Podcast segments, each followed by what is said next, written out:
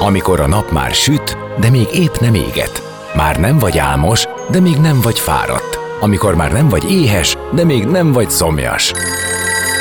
Ö, nem rosszkor? Pont jókor. Fényterápia Fehér Mariannal a Rádiókafén. Benne a nap embere, kitekintés a világra és búvárkodás a lélekben. Minden hétköznap délelőtt 10-től délig. Pont jókor!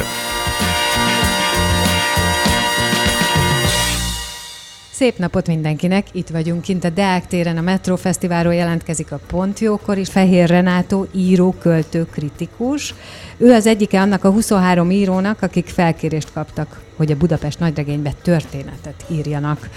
Az, a Budapest nagyregény közösségi alkotás eredményeként egy 23 fejezetből álló könyvként fog megjelenni 2023 őszén. Célja, hogy a főváros elmúlt 150 évét történeteken, kerületi legendákon keresztül a város lakóinak bevonásával gyűjtse össze, mesélje el és jelenítse meg, ehhez pedig az irodalmat használja közvetítő eszközként.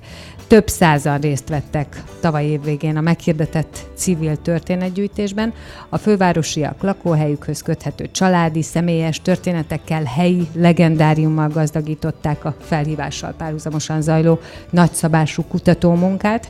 Ez az, ami utána az íróknak feladja a feladatot, hogy ők ezt a 23 kerületet 23 történetbe fűzve ö, megalkossák ezt a Budapest nagyregényt. Szóval erről, vagy ennek kapcsán Renátó budapestiségéről is beszélgetünk majd. Zene után ő itt lesz, és már is kezdünk.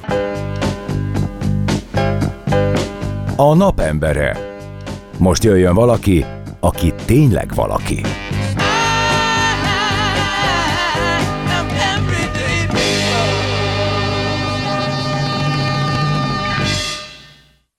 Szép napot mindenkinek, Fehér Marian vagyok, és ez a napembere szignál mindig mindenkit felébreszt. Tehát, hogyha egy kicsit álmos, fáradt költő jönne, akkor ő is felébred leg, legalább erre, ugye? Amikor elhangzik az, hogy te vagy a napembere valaki. Szia, köszöntöm a hallgatókat. Igen, Nem mondtam meg ki, vagy Fehér Renátó.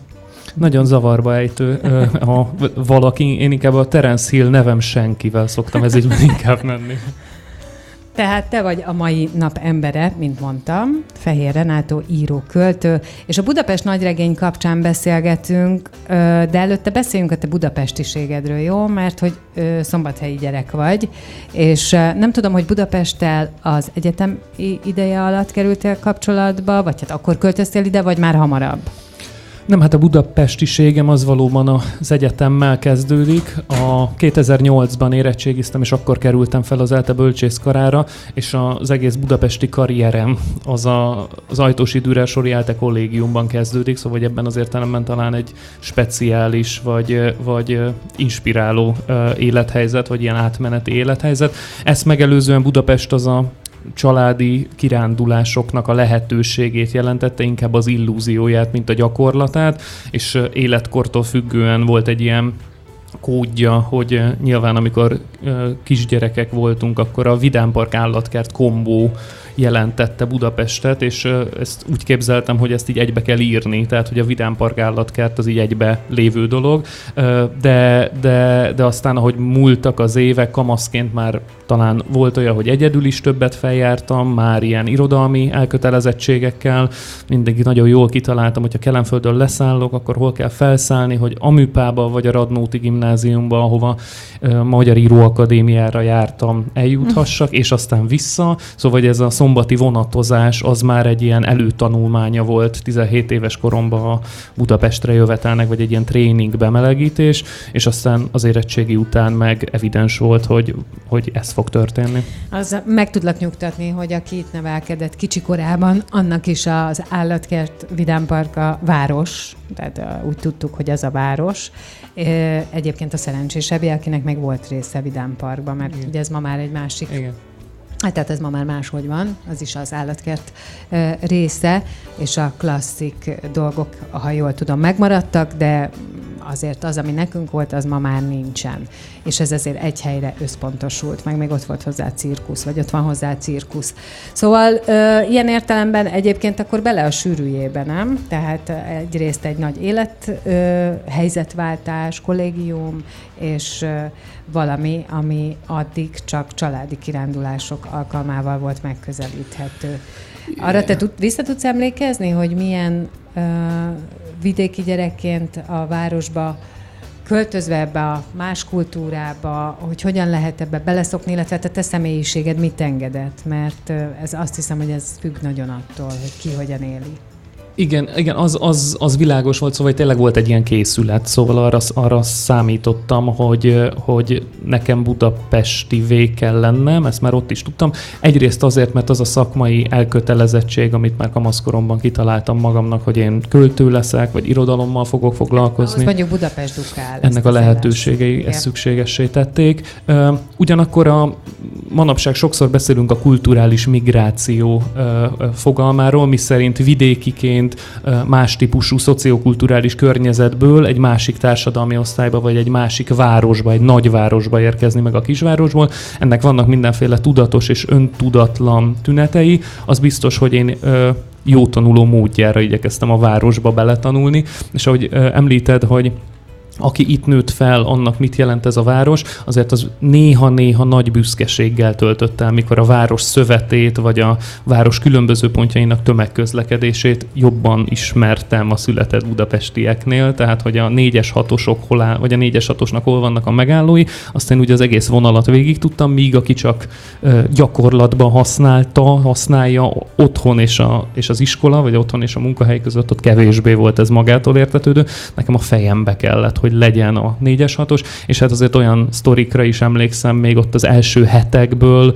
amikor a Moszkva térről, a Múri Zsigmond körtérre a 4-es 6-os villamos találtam a legalkalmasabbnak, hogy azon nem lehet nagyon rajta veszeni. De ugye ezek a típusú beletanulások, ezek erősen meghatározták azokat, a, azokat az első ö, éveket, hogy milyen baráti társaságot talál az ember, és ők mondjuk budapestiként hova viszik el, melyek azok a helyek, amelyek ekként otthonossá válnak, vagy elsődlegessé válnak. Nekem a déli pályaudvar fölött a nyitott műhely volt egy ilyen nagyon fontos második otthon a kollégium mellett, ami Nyilván egy ilyen szakmai terep is volt, ott folyton irodalmi rendezvények vannak a mai napig, Petri György vers van a farra felírva, ezért ez egy ilyen, ilyen horgonyt vagy kikötőpontot jelentett nekem Budapesten, miközben meg ugye a Városligetnél laktam, tehát hogy ez a... Azért itt van, egy, van egyfajta különbség a két, de ahogy mondod, amúgy nagyon meghatározó, hogy Budapest mely részén mi történik, ott milyenek az illatok, milyenek az emberek, szerintem ez is egy létező dolog. Vannak olyan vonalak, villamos vonalak, amelyeknek én meg tudnám mondani, hogy hol a demarkációs vonal, hogy elmész valameddig, és ott milyen a közönség, és azután milyen a közönség, azután milyen az élethelyzet, azután milyen párbeszédeket hallgatsz. Gondolom, hogy egy író ezt pont ugyanúgy figyeli, ahogy egy magamfajta, aki az emberekkel ö, ö, foglalkozik, vagy beszélget. És nem, nem is feltétlenül csak az embereknek a figyelése, hanem hogy milyen emlékezete van ennek a városnak. Az én Igen. 15 éves tapasztalatomban, mikor felkerülök, és a keleti pályaudvarról a bőröndömmel kisétálok, akkor a Barostér egy ilyen hatalmas uh, kráter. Ugye metrófesztiválon ülünk, az egy másik metrófesztivál volt az idő szerint, szóval egy hatalmas kráter volt a Barostér, és az én fejemben tulajdonképpen azóta elkészült a négyes metró, és felújításra került a Barostér, de a Barostér érzületem az még mindig ez a kráterszerűség, amit én ott évekig megtapasztaltam, hogy sárban kell várni a hetes buszra, ami ilyen furcsán kanyarog a Barostéren. Szóval, hogy ekként ugye, hogy hogy íródik egymásra a különböző korszakoknak a tapasztalata, és a, említettétek itt a felvezetőben, hogy emlékszik-e valaki arra, hogy az élmunkás híd melyik, és ez életkorilag is meghatározza őt. Ugye én az előbb a Moszkva tér kifejezést használtam, melynek átnevezése éppen a 20-as éveim elejére esett, és azt gondoltam, hogy ez egy protest, hogyha én továbbra is Moszkva térnek hívom a Moszkva teret, és ez a mai napig így van, és ebből a rutinból különböző okokból már nem is tudok kijönni, úgyhogy... Hát meg, ahogy mondtad, ugye sokat kötő, tehát kötődsz ahhoz a, a részhez, ugye déli pályákban, tehát ez azt jelenti, hogy sokat jártál át a Moszkva téren, egyébként én is, mert én a déli fölé jártam gimnáziumba, tehát nekem azonnantól Moszkva tér maradt, mert az életemben nagyon sokáig a Moszkva téren találkoztam az osztálytársaimmal, tehát Igen. hogy ez egy, ilyen, ez egy ilyen találkozópont. Na most azt, ahogy mondod, hogy ugye felújítódnak helyek, és megváltoznak, ezáltal a, megváltozik a környezet, a látképe az egésznek, én is azt gondolom, hogy viszont az aurája nem. És azt nem tudom, hogy itt az a, az a misztikum hogy bármi történjék is, minden kerületnek megvan a maga kultúrája, a maga története, a maga közönsége, a maga lakói, a maga átmenői, és ha tetszik, hanem azoknak a, tudom én, örökítése megy, és, és, és, és a térben mindig ugyanaz történik. Tehát, hogy bármi történjék is, az a hely nem változik lehet, hogy szebb lesz, meg tisztább lesz, meg modernebb lesz, meg minden, régiben, vagy a, vagy a, a hangulata. Azt hiszem, hogy ez inkább az emlékezetünknek a lecsapódása, tehát hogy mi, képze, mi, mi folyton a magunkével fordítjuk ezeket a tereket, de közben mondom, a 15 éves tapasztalattal, amióta ebben a városban kisebb-nagyobb megszakításokkal élek, azóta azért érzékelek változásokat, és azt megpróbálom beépíteni, hogyan változnak meg lakóközösségek például, meg hát önmagában is azt hiszem egy-egy kerület ö, sem homogén, vagy egy-egy térnek. Nem, a... semmiképp, főleg nem a hatodik, meg a hetedik, és a hatodik az a te élettered, és abszolút nem, nem homogén. Ott is nagyon függ, hogy annak melyik részén laksz, vagy élsz miközben elég kicsi kerület, tehát Igen. hogy a belvárosiság az lehet, hogy eleve ezzel a furcsa sokszínűséggel ö, is együtt jár, ö, de azt hiszem, hogy, hogy ezeknek a tapasztalatoknak a kiszűrése, vagy ezeknek a tapasztalatoknak a bemérése mondjuk íróként folyton rajtunk keresztül mosódik át, és akkor valahogy ezzel próbálunk dolgozni. Az emlékezett tapasztalataival, a személyes emlékezett tapasztalataival, a közemlékezett tapasztalataival, amit helytörténetileg olvasáson tapasztalaton keresztül ismerünk meg, a körülöttünk élők tapasztalataival, tehát a, hogy a gangon él valaki, aki nem 10 éve költözött Terézvárosban, hanem 50 éve él abban az épületben, az ugye egy egészen más szemszög, nem csak generációs okokból, hanem a város változásainak tekintetében is. Jobb-e, rosszabb-e? Ugye mi úgy fogalmazunk, vagy úgy fogalmaztál az előbb, hogy megújul, megszépül, ö, idősebb emberek esetében inkább a veszteség tapasztalatot, vagy ilyen válság tapasztalatot halljuk sokszor, de hát ez elsősorban nem feltétlenül feltétlenül a, a külsőről szól, hanem hogy belül milyen változások, hogy múlt el. A... Hát meg ezt akarom mondani, igen, hogy ez az ő életükben változás, és az ő életükben valaminek a lezáródása, ami már tényleg csak emlék, és egyébként az életük aktív szakasza kötődik hozzá, azt én értem, hogy hiába lesz valami újabb, szebb, nem annyira szeretjük szerintem a változásokat tehát ahhoz idő kell, hogy abba beleszokjunk. És biztos, hogy vannak olyan életkorok, életszakaszok, amikor ez már, már, nem, már nem jó. Igen. Hát ugyanakkor meg a, azt hiszem, hogy a, a költő kolléga mondja, hogy az élet él és élni akar, és ebben az értelemben a kénytelenség, hogy hozzászokjunk, az valahogy aztán rutinná is válik, Abszolút. és teljesen beépül. Szóval most például a Rákóczi térre gondolok, ami az egyik kedvenc budapesti terem volt. Azt megelőzően, hogy a négyes metró elkészült, akkor viszont nem nagyon érintettem, nem nagyon volt arra dolgom, meg egyébként is az a hír járta a Rákóczi térről, hogy az nem annyira ideális környék. Most viszont szerintem nagyon-nagyon izgalmas, ami történik ott. Nekem meg például abszolút nincs benne az életterembe, semennyire. Tehát, hogy nincs arra sosem dolgom. Viszont azok, ahol meg dolgom van, és ott látom a változást, én is tudok ferdeszemmel nézni, még akkor is, hogyha tudom, ez, hogy fejlődés. Tehát ezt szerintem ez, ez, ez bennünk van. Uh-huh. Igen, igen, valószínűleg a, a, a fejlő, hogy mit, mit is értünk egyénileg fejlődés, fejlődés alatt, mit jelent egy város vonatkozásában a fejlődés. Ugye hát mondjuk jellemzően, hogyha város szervezésről van szó, akkor a saját cselekvéseit, mondjuk a saját politikai cselekvéseit mindenki fejlesztésnek, fejlődésnek láttatja, de ettől még egyénileg mi nem biztos, hogy az életünk tekintetében egyetértünk azzal, hogy fejlődés valami, ami ö, annak adná el magát. Zenélni fogunk, és utána visszatérünk, és rátérünk a Budapest nagyregényre, mert képzeld el, hogy most az jutott eszembe, ahogy meséltél a gangon élő néniről, hogy valóban, és látom magam előtt, valóban nagyon sok történetet, élethelyzetet, sorsot, ami mondjuk akár a városon belül bárhol történik, azt én az írókon keresztül, tehát történetekből, lehet, hogy történetekből tudom, könyvekből, mert sosem éltem a, mondjuk a belvárosban, nem ismerem ezeknek a kerületeknek az éjszakai életét, de mégis ugye elég közel tud kerülni hozzám, hogyha valakinek a sorsán keresztül a könyvből megismerem. Úgyhogy a Budapest nagyregény meg végül erre fog alkalmat adni, hogy mind a 23 kerületet valahogy megismerjük 23 otokon keresztül. Uh-huh és még nagyon sok, minden, sok mindenkin keresztül, akik részt vettek ebbe a civil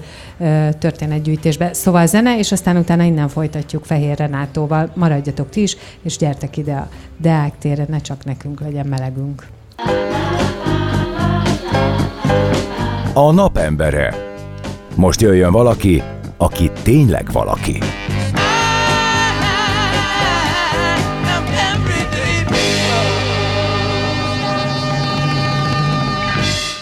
És vendégem továbbra is Fehér Renátó, író, költő, kritikus, és azt mondtuk, hogy a Budapest nagyregényre áttérünk. Beszélgettünk az elmúlt időszakban a te budapestiségedről, ugye hatodik kerületben laksz, de Szombathelyről jöttél, és ugye az egyetemi évek alatt robbantál be ebbe a városba, és hódítottad meg, de azért azt mondtad, hogy még néha most is kicsit ilyen gyütmentérzésed van ott a hatodik kerületben, a saját lakóközösségedben.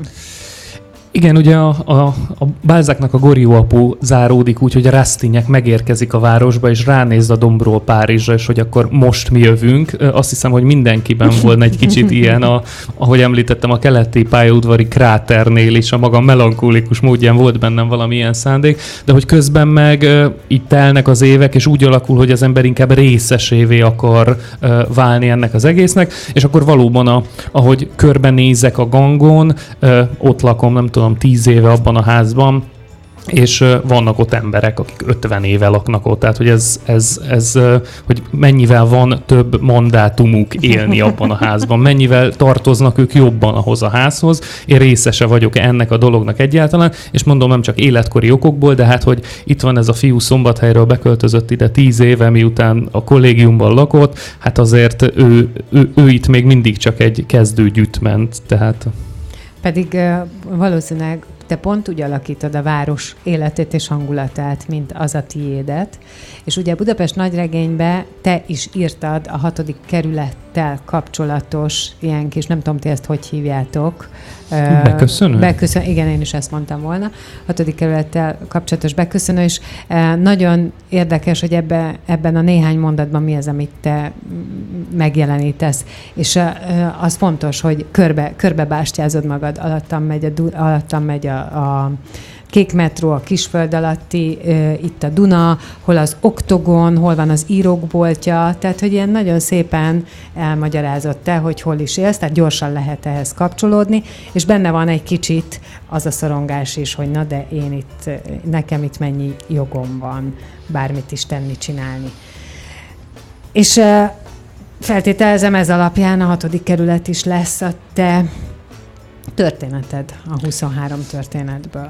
Igen, ugye a Budapest nagyregény esetében 23 szerző kapott egy-egy kerületet, és ugye ha már a szorongásoknál tartunk, ugye egyfelől arról van szó, hogy én szombathelyiként születtem, tehát tudhatok-e én Budapestről, a budapestiek nevében, a terézvárosiak nevében mondani valamit, ehhez milyen elbeszélői pozíciót találok. A másik vonatkozás az, hogy én alapvetően költő vagyok, tehát persze írtam már mhm. prózákat, de az a három könyvem, ami megjelent, az mind a három verses kötet. Ebben az értelemben felmerül, hogy alkalmas vagyok-e prózaíróként beszélni erről a város, városról. Harmadrészt meg, és ez volt a leginspirálóbb és a legnyomasztóbb feladat egyúttal, hogy hogyan befogható ez a, ahogy az előző blogban már említettük, sokszínűség. Egy Terézváros egy pici kerület, de ugyanakkor nagyon sokszínű terület. Most itt kinézek ebből az üvegkalitkából, ahol ülünk, és itt van velünk szemben az Ankerház, ami ugye a sarka Terézvárosnak, tehát hogy ez már Terézváros, ez már a kerületem, ahova itt, ahova itt ránézek. Ugye a más másik sarka az meg az állatkertnek, ami szintén szóba került már az Ausztrál parkja, ami már Zuglóhoz tartozik, de az a vége. Leheltéri templom szintén már kívül van ezen a határvonalon, a nyugati tér, ami az én szövegemben nagy szerepet kap, ugye ezek ilyen határvonalak, a másik oldalon meg elnézel, Bencúr utca vége, a, az 56-os emlékmű, az is már kívül van, de hát azt látom, az a sarka, szakszervezeti székház mondjuk, tehát hogy ebben az értelemben nagyon-nagyon sokszínű, nagyon-nagyon összetett, ha ebbe a történetben még az Andrási utat is, mint egy ilyen uh, kitüntetett pontját, vagy ki, hát nem pontja, hanem kitüntetett vonalát a városnak belekapcsolom, akkor látszik, hogy elképesztő sok dolog az, amihez nyúlni kellene, és amihez nyúlni tanulni lehetne, és akkor ebből a bőségből hogyan, ugye hát a, a, az írónak azt hiszem mindig az az egyik legnagyobb feladata, hogy hogyan válogat, hogy hogyan húzza feszesre azt a történetet, amit neki el kell mesélni, úgyhogy inkább a, az anyagbőség, az adottsága a kerületnek, ez az anyagbőség már eleve ö, ö, zavarba ejtő volt, ugye rengeteg kulturális referencia veszi körül ezt a kerületet. Ha azt mondom, hogy lövöldetér, akkor, akkor az embereknek a fülébe már a Kern András dal bizonyos értelemben bekapcsol. Tényleg mindig hideg van-e a lövöldetéren, ahogy a Kern András énekli? Hogy dolgom van-e nekem ezekkel a kulturális törmelékekkel? Az Izabella utcában például, ahol élek, sok-sok emléktábla van kint. Ebben a házban élt és alkotott XY, ettől meg ettől. Van-e dolgom ezzel? Ez egy fontos eleme a városnak, és van, ami az én számomra lesz nagyon fontos, és akkor említetted ezt is, hogy a, a helyiek, a, a helyi történetek, történetek igen. hogyan számolnak be, hogyan mondják el a saját, a családjuk történetét, mert hogy ez valóban egy nagy-nagy kutató munka volt a közművelődési rendszerrel, a tagkönyvtári hálózattal, ami szerintem egy nagyon izgalmas feladat. Ezeknek egy részét mi megkaptuk, hogy ezekből inspirálódjunk. Úgyhogy ezt éppen úgy meséltem múltkor valahol, ez olyan kicsit, mint egy szaloncukor, hogy így a széléről érkeznek be a történetek, aztán középen ott van ez a göb, vagy nem tudom, ami a Budapest nagy regényt jelenti, amit mi 23-an csinálunk, és azt hiszem, hogy ez a történet nem zárul le ennek a könyvnek a novemberi megjelenésével, hanem az nagyon-nagyon fontos lenne, hogy ez a, ezek a történetek, a városunkra való ránézés, az aztán megint itt szétáradjon, mint a másik masnia a szaloncukornak, hogy visszaérkezzen a városlakókhoz, a saját városuknak egy speciális története. Ugye apró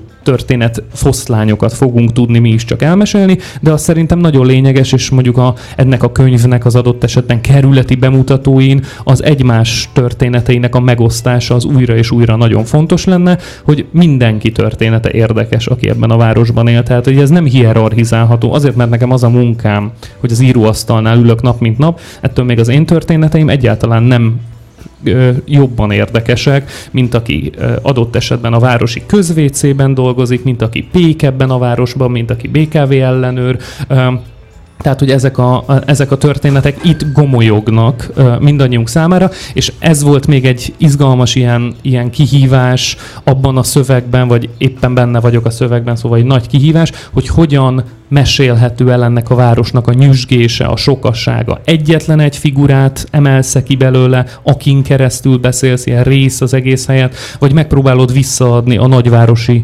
zsongást, a nagyvárosi káoszt, a nagyvárosi kavalkádot általában. Szóval ez is ilyen. Meg hogy kérdés, hogy kapcsolódnak-e egymáshoz a, a részek, ilyen értelemben a kerületek, tehát hogy meg lehet-e úgy csinálni, akár egy szereplőn vagy szereplőkön keresztül ezt az egész esemény folyamot, hogy összeöltitek, akkor ahhoz azt gondolom, hogy kell közös munka, közös ötletelés, közös történetmegosztás, vagy mindenki a saját anyagára mhm, fókuszál, uh-huh, uh-huh. és a saját anyagán keresztül a saját történetére, és azt kell ugye összegyúrni. Mert nekem inkább egyébként uh-huh. úgy hangzik ez, hogy a közösségi gyűjtésből, a kerület lehetőségeiből, a kerület adottságaiból és fontosságaiból, plusz a saját történetedből gyúrsz. Igen, ugye egy nagy vállalása ennek a projektnek, hogy ez nagy regénynek nevezi önmagát, tehát itt valójában egy könyvet, egy városnak a regényét ö, olvasnánk, vagy ez a az ajánlat.